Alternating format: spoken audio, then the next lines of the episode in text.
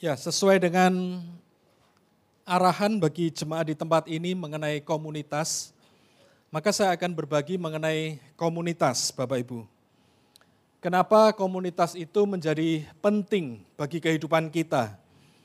Kalau Bapak Ibu diajak untuk berkomunitas oleh pemimpin di tempat ini, saya ingin menguatkan bersukacitalah Bapak Ibu, bersyukurlah karena kehidupan jemaat yang sebenarnya itu ada di komunitas. Kehidupan jemaat tidak akan pernah bisa terbangun dengan baik kalau hanya mengandalkan ibadah Bapak Ibu. Kenapa tidak bisa? Karena kalau di ibadah kita belum tentu saling kenal satu dengan yang lain. Belum tentu. Apalagi kalau ini penuh, bahkan mungkin lebih besar lagi ruangannya, kita tidak mungkin bisa saling kenal satu dengan yang lain. Kita tidak mungkin bisa saling menyapa satu dengan yang lain. Yang ada hanyalah saling senyum karena disuruh oleh worship leader mungkin, berikan senyummu yang terbaik, tetapi kita tidak kenal siapa yang kita senyumin. Ya, kita tidak akan pernah kenal, kenapa? Karena kita tidak ada interaksi satu dengan yang lain. Nah, suatu kali Ketika kisah para rasul, Roh Kudus sudah diturunkan, kemudian Petrus berkhotbah. Dan ketika Petrus berkhotbah di hari Pentakosta, seperti tadi sudah uh, disuarakan oleh Pak Niko, terjadilah tuayan yang sangat luar biasa. 3.000 jiwa dimenangkan. Dan ketika 3.000 jiwa dimenangkan, Kira-kira daya tampungnya apa Bapak Ibu? Apakah daya tampungnya gedung yang besar? Apakah bisa kita secepat itu membangun sebuah gedung untuk menampung ribuan jiwa-jiwa? Saya rasa tidak mungkin. Benar ya? Karena untuk membangun sebuah gedung yang sangat besar dibutuhkan biaya yang sangat banyak, lahan yang sangat besar dan perizinan yang susah untuk gereja. Ya, itu tidak bisa kita pungkiri Bapak Ibu. Ya, kehadiran kita di Indonesia akan sangat susah untuk membangun sebuah gedung gereja yang sangat besar. Nah, tetapi 3000 jiwa terjadi, ledakan itu terjadi. Kalau kita berdoa minta jiwa-jiwa kepada Tuhan, kita berdoa terjadinya tuayan yang sangat besar, kita punya alat untuk menampungnya enggak Bapak Ibu? Coba kita lihat, kita kembali ke kisah para rasul 2. Kita lihat apa infrastruktur yang Tuhan siapkan supaya ledakan jiwa-jiwa itu bisa tertampung semuanya. Coba kita lihat kisah para rasul 2 ayat yang ke-41. Kisah para rasul 2 ayat 41 dikatakan, orang-orang yang menerima perkataannya itu memberi diri dibaptis dan pada hari itu jumlah mereka bertambah kira-kira berapa? 3000 jiwa. 3000 jiwa ini jumlah yang sangat besar Bapak Ibu. Apakah mereka punya alat tampungnya? Coba kita lihat di ayat 46 dan 47. Ayat 46 dikatakan dengan bertekun dan dengan sehati mereka berkumpul tiap-tiap hari dalam bait Allah mereka memecahkan roti di rumah masing-masing secara bergilir dan makan bersama-sama dengan gembira dan dengan tulus hati sambil memuji Allah.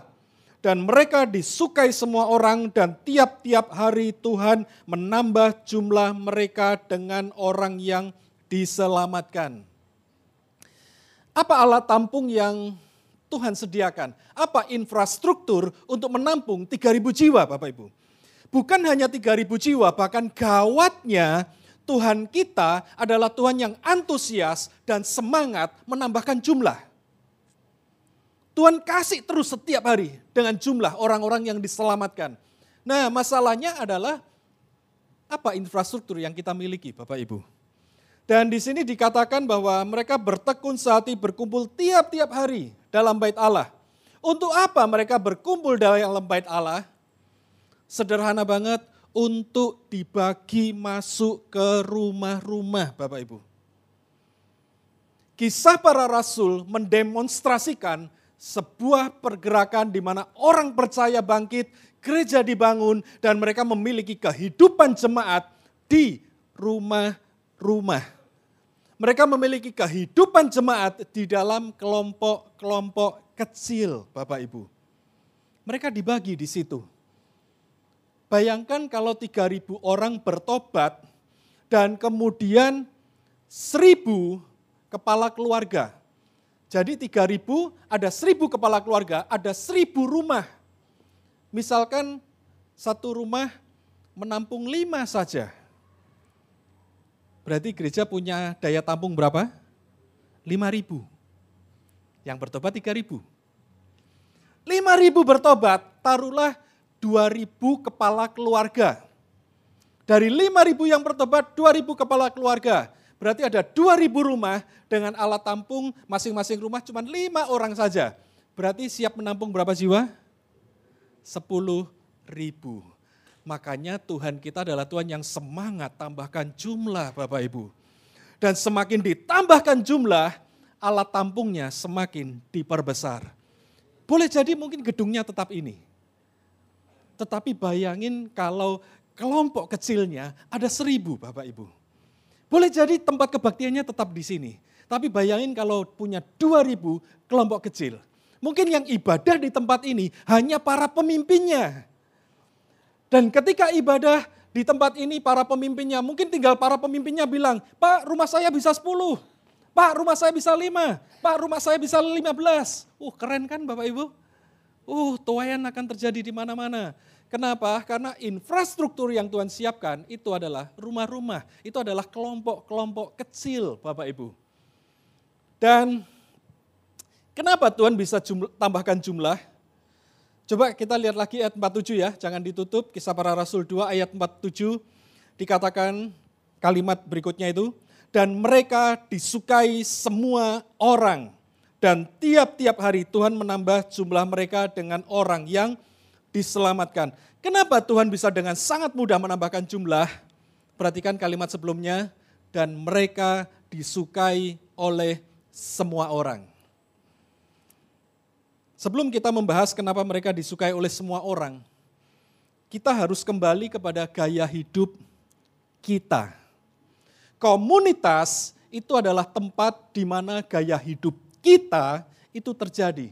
Nah, apa maksudnya gaya hidup kita? Coba kita lihat di kejadian 1, 26.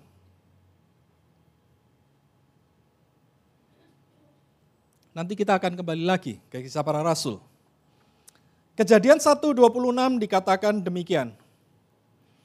Berfirmanlah Allah, baiklah kita menjadikan manusia menurut gambar dan apa? Rupa kita. Cukup Bapak Ibu. Dengan kata lain, ketika Tuhan membentuk manusia, Tuhan punya sebuah desain, Tuhan menaruh sebuah DNA di dalam diri manusia, yaitu dengan gaya hidup kita. Manusia tidak pernah diciptakan untuk hidup sendiri. Tidak pernah. Makanya manusia disebut sebagai makhluk sosial. Dalam arti bahwa manusia cara hidupnya adalah berkelompok. Manusia cara hidupnya membutuhkan orang lain. Manusia tidak pernah didesain untuk hidup sendiri. Makanya ketika manusia mencoba untuk hidup sendiri, penyakit jiwa lah yang datang Bapak Ibu. Itu yang akan terjadi. Ya, bagi rekan-rekan yang suka nonton film, kemarin nonton film Joker misalkan. Ya, kenapa mereka bisa gila? Sederhana banget, karena hidup sendiri, Bapak Ibu. Hidup sendiri itu akan menimbulkan penyakit jiwa, Bapak Ibu.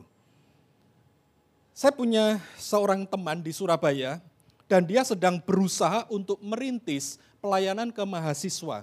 Di mana secara khusus sasarannya adalah mahasiswa-mahasiswa penyendiri.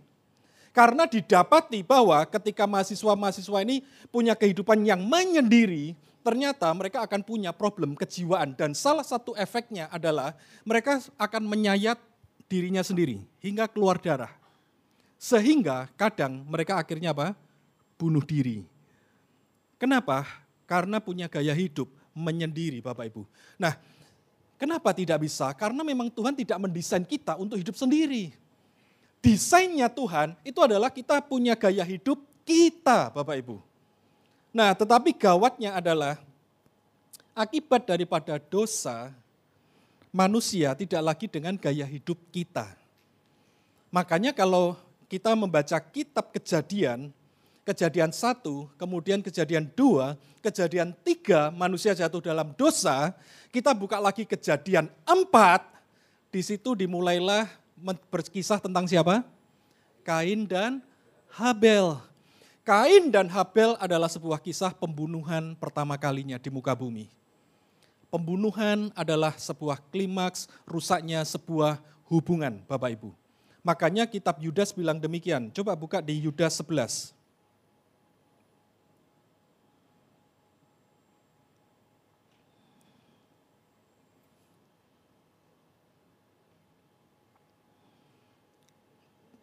Yudas 11, Yudas hanya satu pasal, ya jadi 11 itu langsung ayat 11. Dikatakan, celakalah mereka karena mereka mengikuti jalan yang ditempuh Kain. Cukup, sampai di situ aja. Ini hal yang menarik, Kain dijadikan sebuah peringatan, kamu akan celaka kalau kamu mengikuti gaya hidupnya Kain. Kenapa mengikuti gaya hidupnya Kain kamu akan celaka? Nah, kalau kita membaca di kitab Kejadian 4, Kain itu adalah orang yang iri dengan adiknya. Ketika dia melihat adiknya melakukan sesuatu yang baik untuk Tuhan, dia mulai iri, Bapak Ibu. Dan ketika dia semakin iri, maka timbullah kebencian. Dan ketika timbul kebencian, maka dia mulai membunuh adiknya.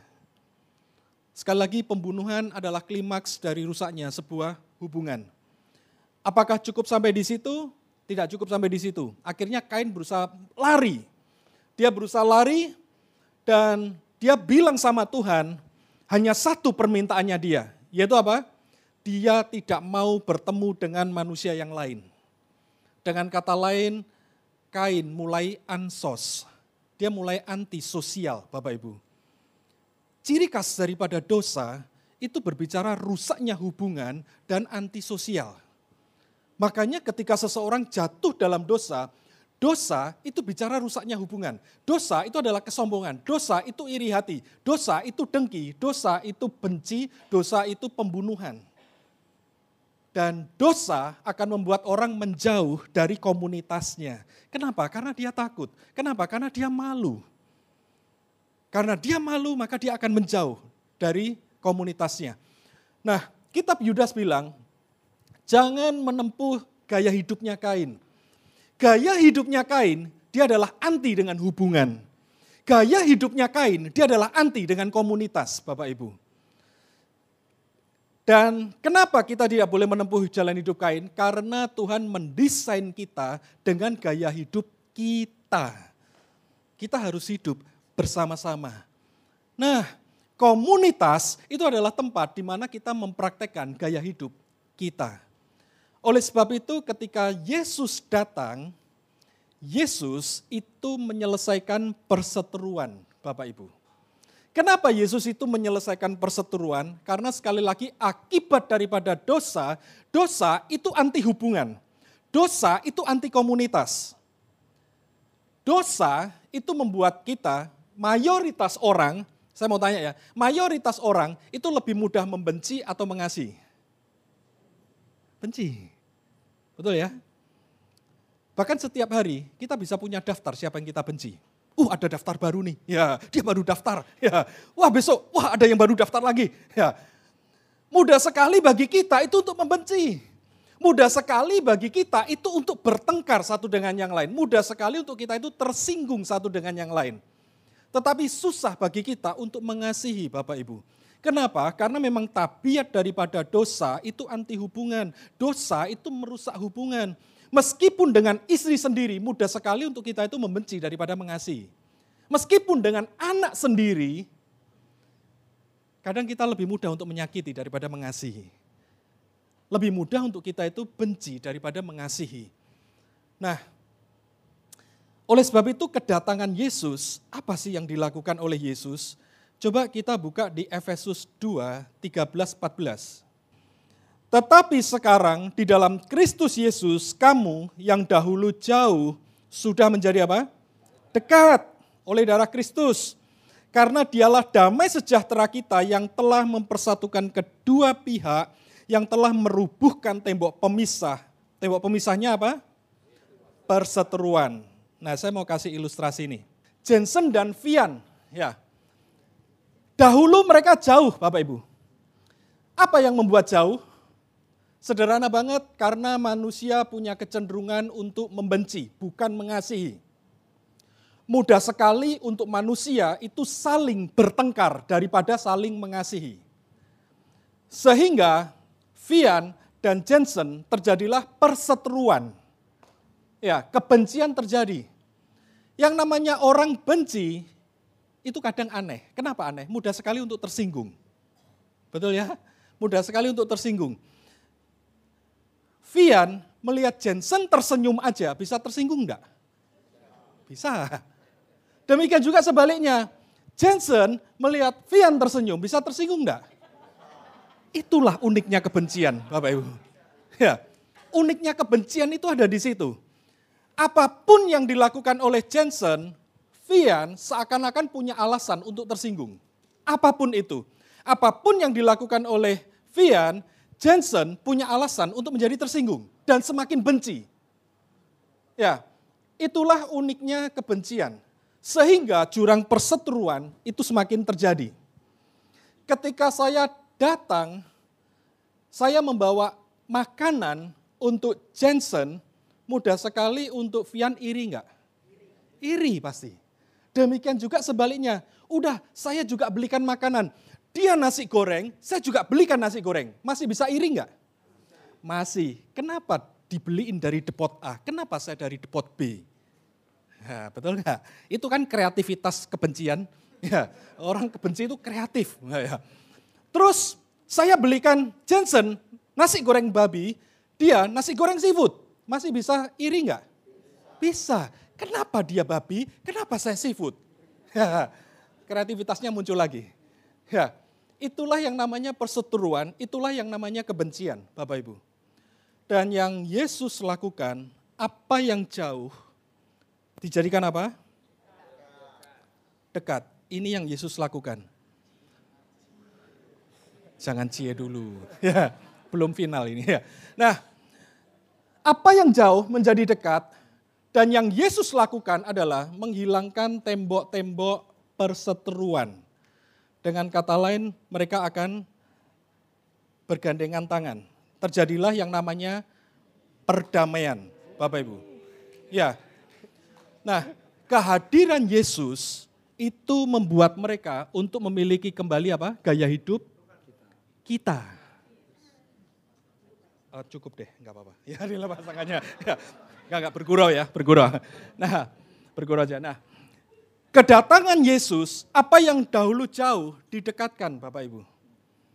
Dan tembok-tembok perselisihan, perseteruan dihancurkan. Dan mulailah supaya apa? Mereka memiliki kembali gaya hidup kita. Nah, inilah yang membuat orang-orang di Yerusalem menjadi tertarik. Ini kumpulan apa ini? Kenapa? Karena mayoritas daripada kita itu selalu punya alasan untuk membenci tetangga kiri kanan. Mayoritas dari kita punya alasan untuk sebel dengan tetangga depan. Mayoritas dari kita punya kebencian, mudah sekali membenci tetangga yang di belakang. Semuanya kita benci. Jadi sehingga ketika gereja mempertontonkan suatu gaya hidup yang baru, mereka kaget. Apakah cukup sampai di sini? Enggak cukup. Coba kita buka kitab Galatia. Jangan pergi dulu ya. Ya. Coba kita buka kitab Galatia 3 ayat 28. Galatia 3 ayat yang ke-28, di situ dikatakan demikian, dalam hal ini tidak ada orang Yahudi atau orang Yunani, tidak ada hamba atau orang merdeka, tidak ada laki-laki atau perempuan. Ada suku Batak di sini? Bisa tolong katakannya? Bisa minta maju, Pak? Ya. Di sini Pak, sebentar. Ya, terima kasih Pak. Ada yang dari suku Sunda? Ada?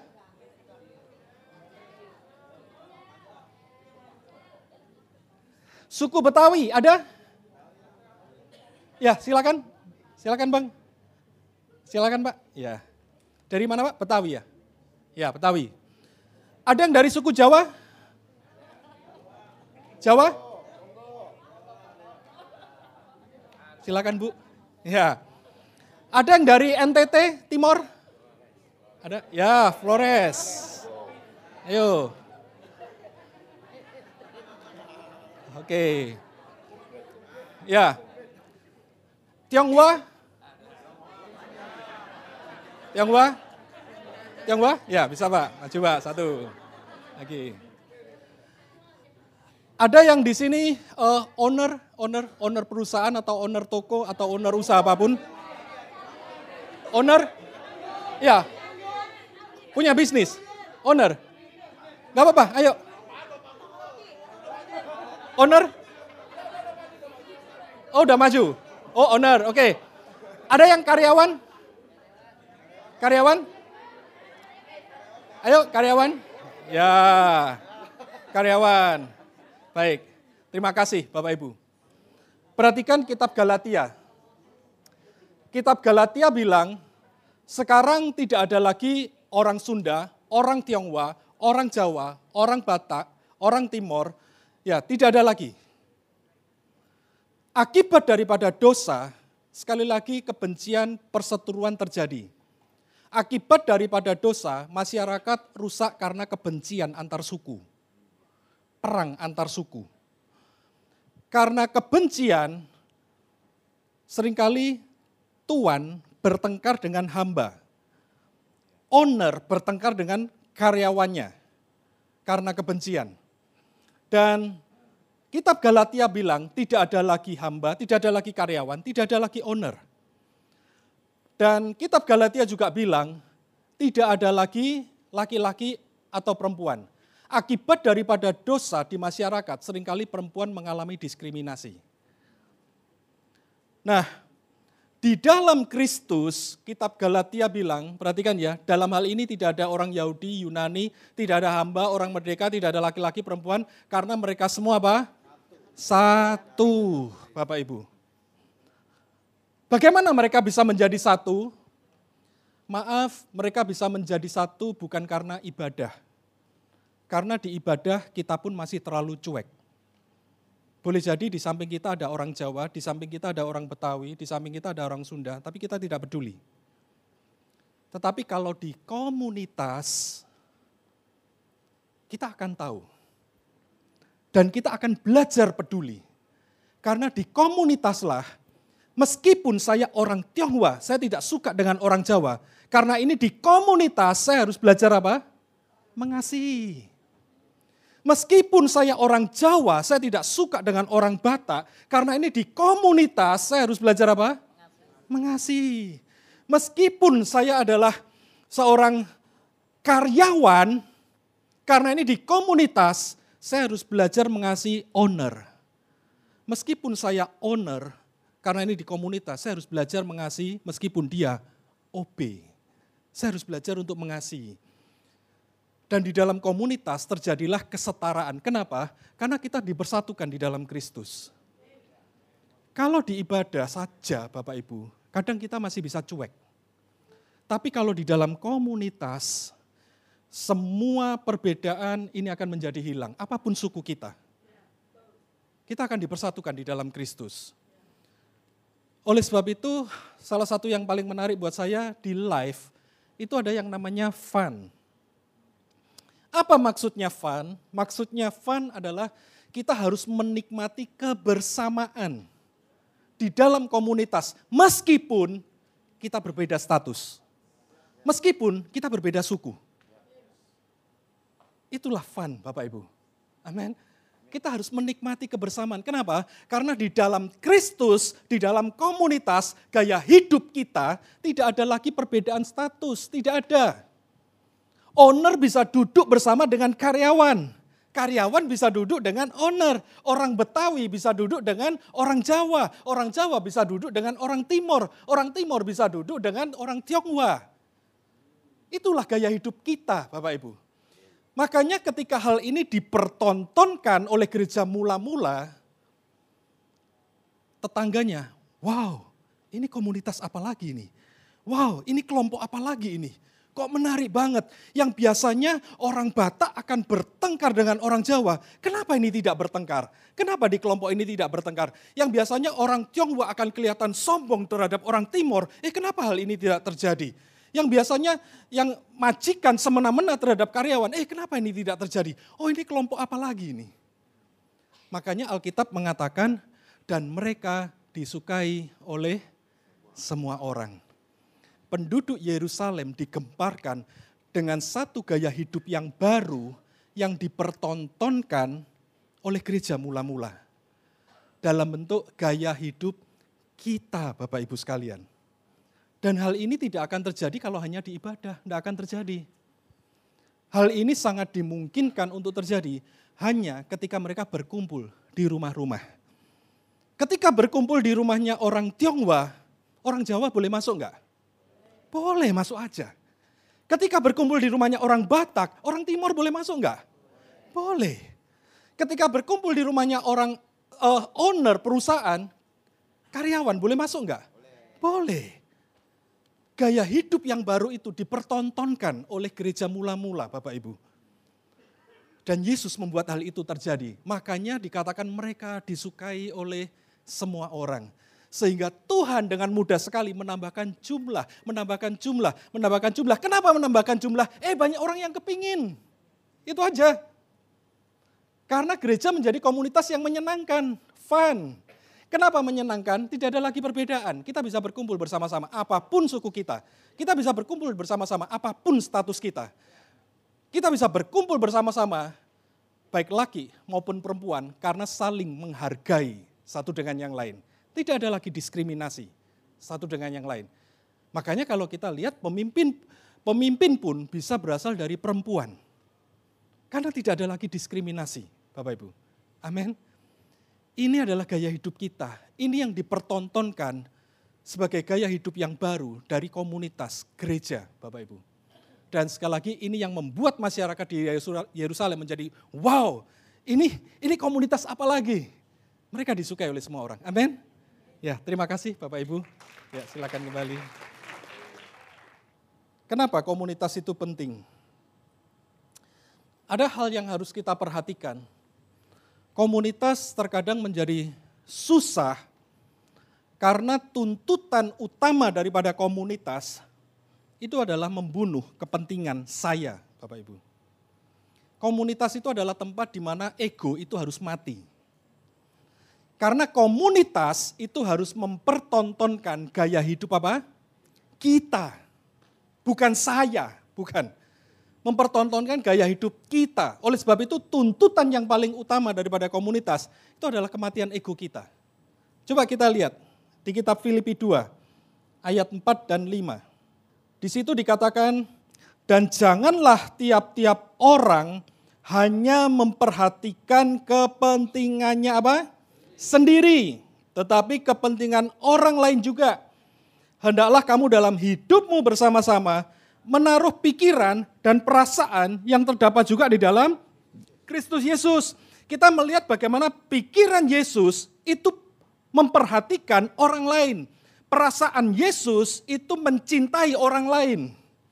Makanya dalam hidupmu bersama, kita harus bunuh ego kita, Bapak Ibu kepentingan saya itu yang harus dibunuh. Itu yang menjadi syarat utama.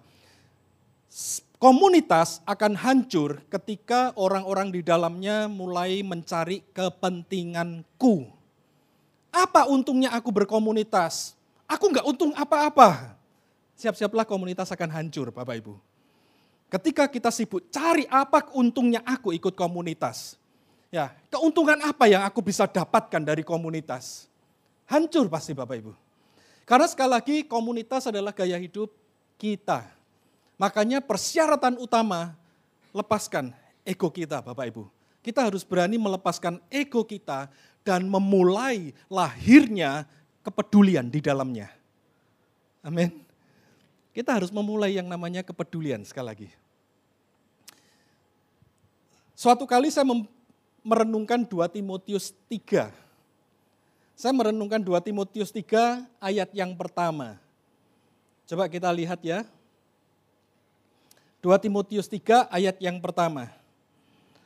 2 Timotius 3 yang pertama dikatakan, Ketahuilah pada hari-hari terakhir akan datang masa yang sukar. Saya renungkan Bapak Ibu, apa masa yang sukar itu? Oh mungkin masa yang sukar itu di mana cari pekerjaan susah. Oh masa yang sukar itu adalah di mana biaya kesehatan tinggi. Oh masa yang sukar adalah terjadi perang. Oh masa yang sukar adalah di mana gereja dibakar. Oh masa yang sukar adalah orang Kristen disiksa. Betul begitu? Coba kita lihat ayat yang kedua. Apa yang dimaksud masa yang sukar? Ayat yang kedua dikatakan manusia akan mencintai dirinya sendiri dan menjadi hamba uang. Mereka akan membual dan nyombongin diri. Mereka akan jadi pemfitnah, mereka akan berontak terhadap orang tua dan tidak tahu berterima kasih, tidak peduli dengan agama. Ada di situ orang Kristen dibakar? Ada di situ penyiksaan? Ada di situ susah cari pekerjaan? Nggak ada Bapak Ibu. Ketika saya merenungkan ini terus saya bingung. Kenapa saya bingung? Karena kalau saya bilang, Tuhan ini bukan masa yang sukar. Manusia mencintai dirinya sendiri jadi hamba uang, mereka membual, sombong, mereka jadi pemfitnah, mereka berontak terhadap orang tua. Aku salah satu di dalamnya Tuhan dan itu bukan masa yang sukar. Aku bisa menjadi orang Kristen yang tetap memberontak terhadap orang tua, aku bisa. Aku bisa menjadi orang Kristen yang tetap mementingkan diri sendiri, aku bisa. Makanya kalau ada makan prasmanan, kita pasti harus yang pertama kan? Di satu pesta gitu ya kan, prasmanan ya kan? Nah, kita biasanya yang terdepan atau yang terbelakang. Ya. Kita akan membiarkan orang mengambil dulu atau kita yang ambil duluan? Oh kita duluan itu termasuk saya juga saya juga begitu ya kan. Wah apalagi wah ini galantingnya enak langsung ambil lima ya kan. Ya ini galantingnya enak langsung di baris lima. Ya kita nggak peduli orang lain nggak bisa makan, mementingkan diri sendiri dan tetap menjadi orang Kristen itu mudah banget gitu. Sampai saya bingung Tuhan apa sukarnya ini?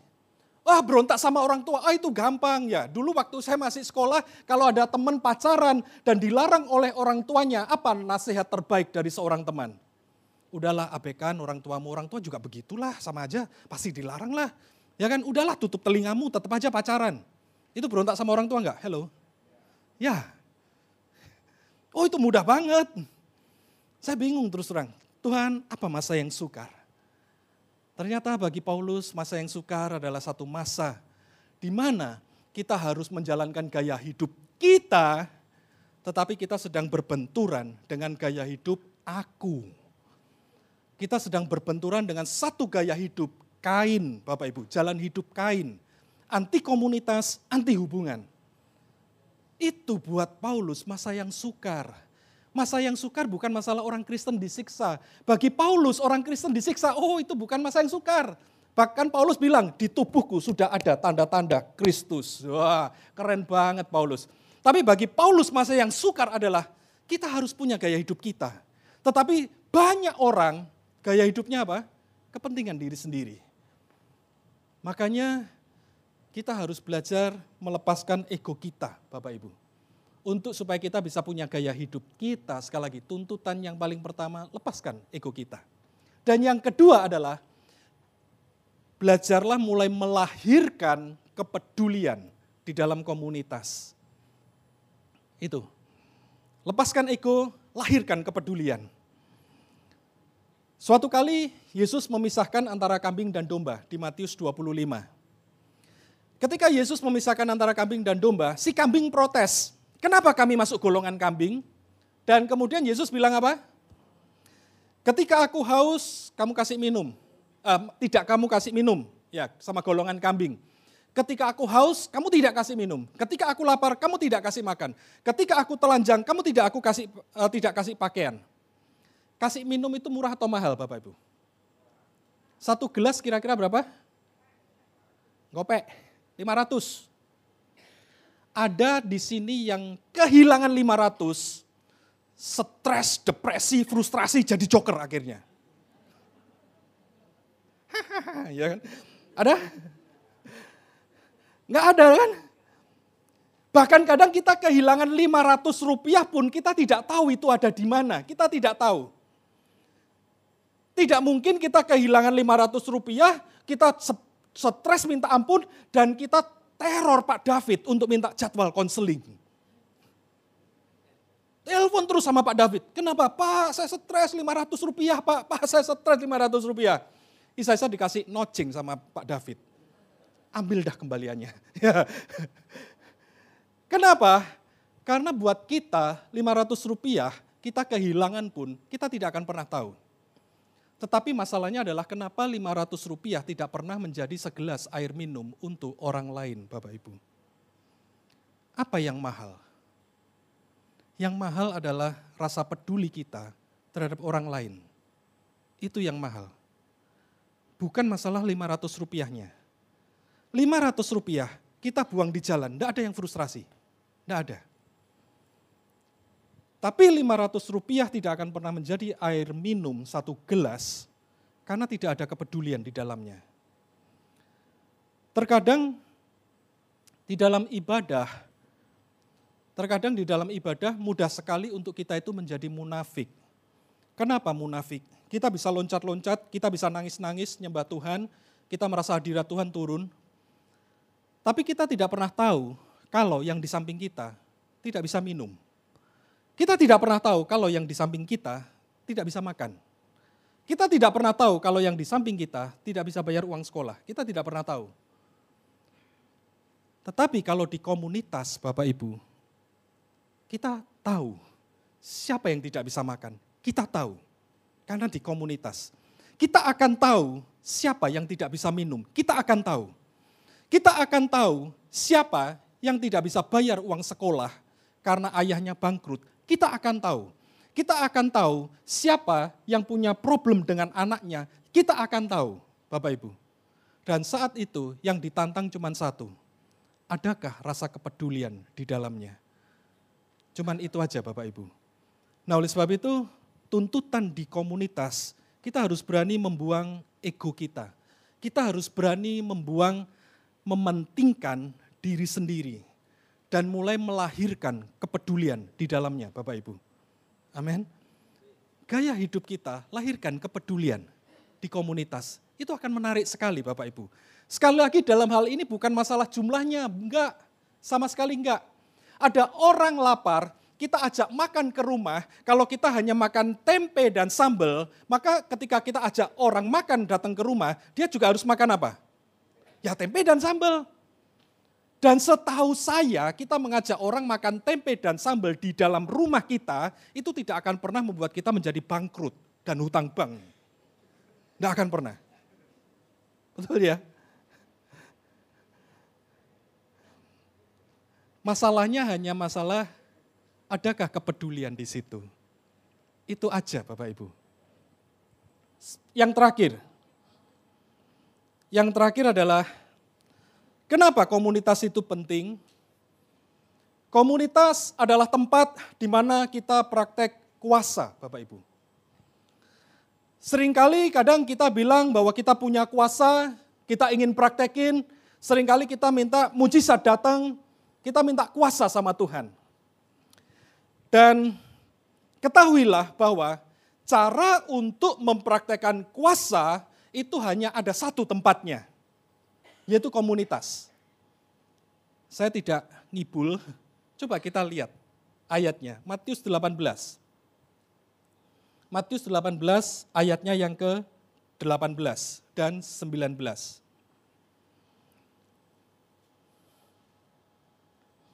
Matius 18 ayat 18. Ah, ini ayat yang paling kita suka kan? Aku berkata kepadamu sesungguhnya apa yang kamu ikat di dunia terikat di surga. Apa yang kamu lepaskan di dunia akan terlepas di surga. Bagaimana caranya Bapak Ibu? Caranya adalah ayat 19. Dan lagi aku berkata kepadamu jika dua orang daripadamu di dunia ini sepakat meminta apa pun juga permintaan mereka itu akan dikabulkan oleh Bapakku yang di surga. Ternyata Yesus bilang kita punya kuasa yang sangat luar biasa. Apa yang kita ikat di dunia terikat di surga. Apa yang kita lepaskan di dunia terlepas di surga. Tapi bagaimana caranya? Caranya ternyata adalah ada dua orang saja minta dan apa? sepakat. Maka hal itu akan terjadi. Dengan kata lain, di mana kita harus mempraktekannya? Komunitas. Kesepakatan tidak akan pernah terjadi selama kita sendirian, Bapak Ibu. Namanya sepakat, kita butuh kehadiran orang lain. Sepakat tidak pernah dihasilkan sendirian. Sekali lagi, kesepakatan membutuhkan kehadiran orang lain, Bapak Ibu. Oleh sebab itu, cara untuk mempraktekkan kuasa, kita butuh orang lain, kita butuh komunitas. Makanya, sering kali jemaat menjadi lemah karena jemaat tidak pernah belajar untuk sepakat satu dengan yang lain. Kita harus menjadi jemaat yang selalu belajar membuat kesepakatan Bapak Ibu. Kenapa? Karena kunci daripada kuasa itu adalah gaya hidup kita. Karena Tuhan bilang begini, baiklah kita. Berarti mereka sepakat gak? Oh sepakat. Baiklah kita menjadikan manusia serupa dan segambar dengan kita. Jadilah manusia. Gaya hidupnya Tuhan melepaskan kuasa itu adalah kesepakatan. Baiklah kita, baiklah kita, baiklah kita. Terjadilah penciptaan Bapak Ibu sekalian. Nah, karena gaya hidupnya Tuhan adalah kita, makanya untuk melepaskan kuasa kita harus belajar untuk kesepakatan. Apakah kesepakatan itu? Kesepakatan itu sederhana, Bapak Ibu. Bagaimana orang yang suka nasi pecel bisa makan bersama dengan orang yang suka Chinese food? Pernah enggak warung pecel jadi satu sama restoran Chinese food? enggak ya? Apalagi nasi padang dengan nasi campur babi. Pernah satu restoran? Tapi bagaimana orang yang suka nasi babi bisa makan bersama dengan orang yang suka nasi padang. Dibutuhkan apa? Kesepakatan. Harus ada yang rela hati melepaskan demi kepentinganku. Dilepaskan demi apa? Kepentingan kita. Kepentingan bersama. Itulah kesepakatan Bapak Ibu. Selama kita mempraktekkan kuasa hanya diri sendiri, percayalah hal itu akan menjadi susah. Kenapa susah? Karena kalau kita berdoa sendirian saja, selalu kepentingan kita atau kepentinganku? Ayo pokok doanya banyak yang mana? Ku. Doa sendirian itu paling banyak kepentinganku. Tuhan berkati aku. Tuhan pekerjaanku susah Tuhan ya kan? Ya Tuhan aku butuh ini Tuhan. Aku butuh ini Tuhan. Doa sendirian selalu berpusatkan kepada ku yang terbanyak.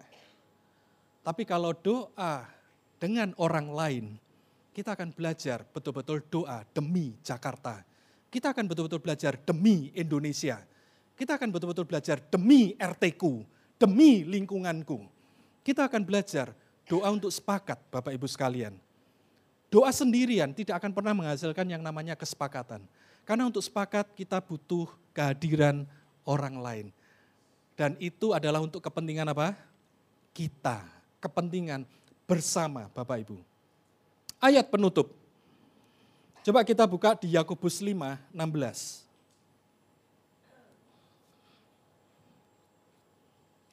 Yakobus 5:16 dikatakan, "Karena itu hendaklah kamu saling mengaku dosamu dan saling mendoakan supaya kamu sembuh. Doa orang yang benar bila dengan yakin didoakan besar kuasanya." Wah, ini yang paling sering diklaim kan? Yang paling sering diklaim adalah ayat yang di belakangnya. Doa orang yang benar besar kuasanya. Masalahnya adalah apa kategori orang benar? Siapakah orang benar itu yang kalau berdoa besar kuasanya Bapak Ibu? Orang benar adalah orang yang saling mengaku dosanya dan saling mendoakan. Dan besar kuasanya kesembuhan terjadi Bapak Ibu. Itu doa orang yang benar. Makanya doa orang yang benar itu bukan doa sendirian. Untuk mempraktekkan kuasa, kita butuh orang lain. Untuk mengaku dosa, saling mengaku dosa, kita butuh orang lain. Dan bukan berarti di dalam ibadah ini jemaat ngambil nomor antrian saya mengaku dosa. Lalu lagi antrian lagi saya mengaku dosa. Nggak mungkin. Mengaku dosa, yang namanya mengaku dosa, saya akan datang di, kepada Pak Afung. Pak Afung, iya. Ya, maafkan saya Pak Afung. Saya akan say sorry. Maafkan saya. Saya sudah berbuat salah. Nah, Pak Afung maafkan. Iya, saya maafkan. Dan ayo Pak, kita berdoa bersama. Saya akan doakan Bapak. Nah, itulah yang dimaksud kita akan saling mengaku dosa dan saling mendoakan Bapak Ibu. Makanya kenapa komunitas itu penting? Komunitas itu adalah tempat untuk kita praktek kuasa. Oleh sebab itu, di dalam komunitas kita tunjukkan gaya hidup kita Bapak Ibu. Tunjukkan bagaimana kesepakatan demi kesepakatan itu terjadi di komunitas. Demi Jakarta kami sepakat, demi bangsa ini kami sepakat Demi lingkungan ini kami sepakat. Demi gereja di tempat ini kami sepakat. Itu harus dibangun di komunitas Bapak Ibu. Bayangkan kalau setiap komunitas belajar membangun kesepakatan. Oh siap-siaplah Bapak Ibu bahwa kuasa Tuhan akan mengintervensi banyak hal. Amin. Kuncinya adalah dengan kesepakatan di dalam komunitas. Tuhan Yesus memberkati. Mari kita berdoa.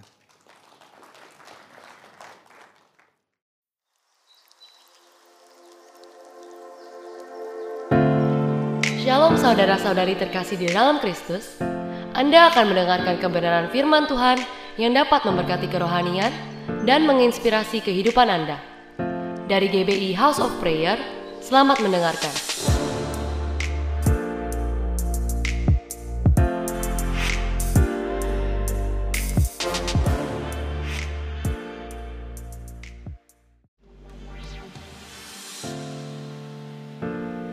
Anda telah mendengarkan sharing firman Tuhan yang disampaikan oleh hambanya. Dapatkan rekaman ibadah melalui website hope.church/sermon. Tuhan Yesus memberkati.